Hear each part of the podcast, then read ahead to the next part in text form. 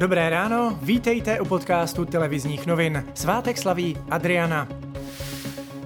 Dnes bude převážně oblačno, místy zejména v jeho západní polovině území se vyskytne déšť nebo přehánky, během odpoledních hodin i bouřky. Denní teploty vystoupají na 21 až 25 stupňů Celzia. Na českých silnicích dnes začne dopravní peklo. Některé děti totiž dostanou vysvědčení a tisíce Čechů tak vyrazí na dovolenou. Letos převážně po Česku, proto bude podle odborníků letošní provoz mnohem silnější. Krajský úřad Libereckého kraje posílá do sněmovny návrh zákona na zmírnění ekonomických dopadů pandemie. Vláda totiž slíbila pomoc obcím, na kraje ale podle hejtmanů zapomněla. Liberecký kraj proto vytvořil návrh zákona, v němž hejtmani žádají o dotaci ve výši 500 korun na občana. Soud dnes vynese verdikt nad firmou GC Deco. Kvůli pochybnému pronájmu reklamních ploch v centru Prahy jí hrozí zákaz účasti na veřejných zakázkách na dva roky a peněžitý trest. Komentář připojuje mluvčí společnosti Jiří Chvojka.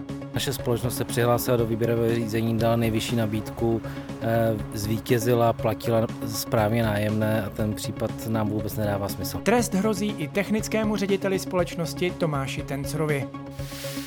Policie zadržela podezřelého z krádeže ve zlatnictví na Václavském náměstí. Podle vyšetřovatelů sebral šperky za miliony korun. Většinu z nich u něj policisté našli. V případě odsouzení mu hrozí až desetiletý pobyt za mřížemi centru Ostravy vyroste nejvyšší mrakodrap v České republice. Město už prodalo pozemky developerské firmě. Na místě vyroste 60-patrová budova. Mrakodrap by měl vyrůst do výšky 238 metrů a bude tak jedním z nejvyšších v Evropě. Evropská léková agentura doporučila, aby byl lék Remdesivir podmínečně schválen k léčbě pacientů nakažených koronavirem v Evropě. Plán musí ještě potvrdit Evropská komise. Za jakou cenu se bude Remdesivir prodávat, zatím není jasné. Německá letecká společnost Lufthansa se vyhnula bankrotu. Evropská komise včera definitivně schválila záchranný balík německé vlády ve výši čtvrt bilionu korun. Lufthansa ale musí splnit přísné podmínky, aby nedošlo k narušení konkurenčního prostředí. 30-leté čekání fotbalistů Liverpoolu na mistrovský titul je u konce.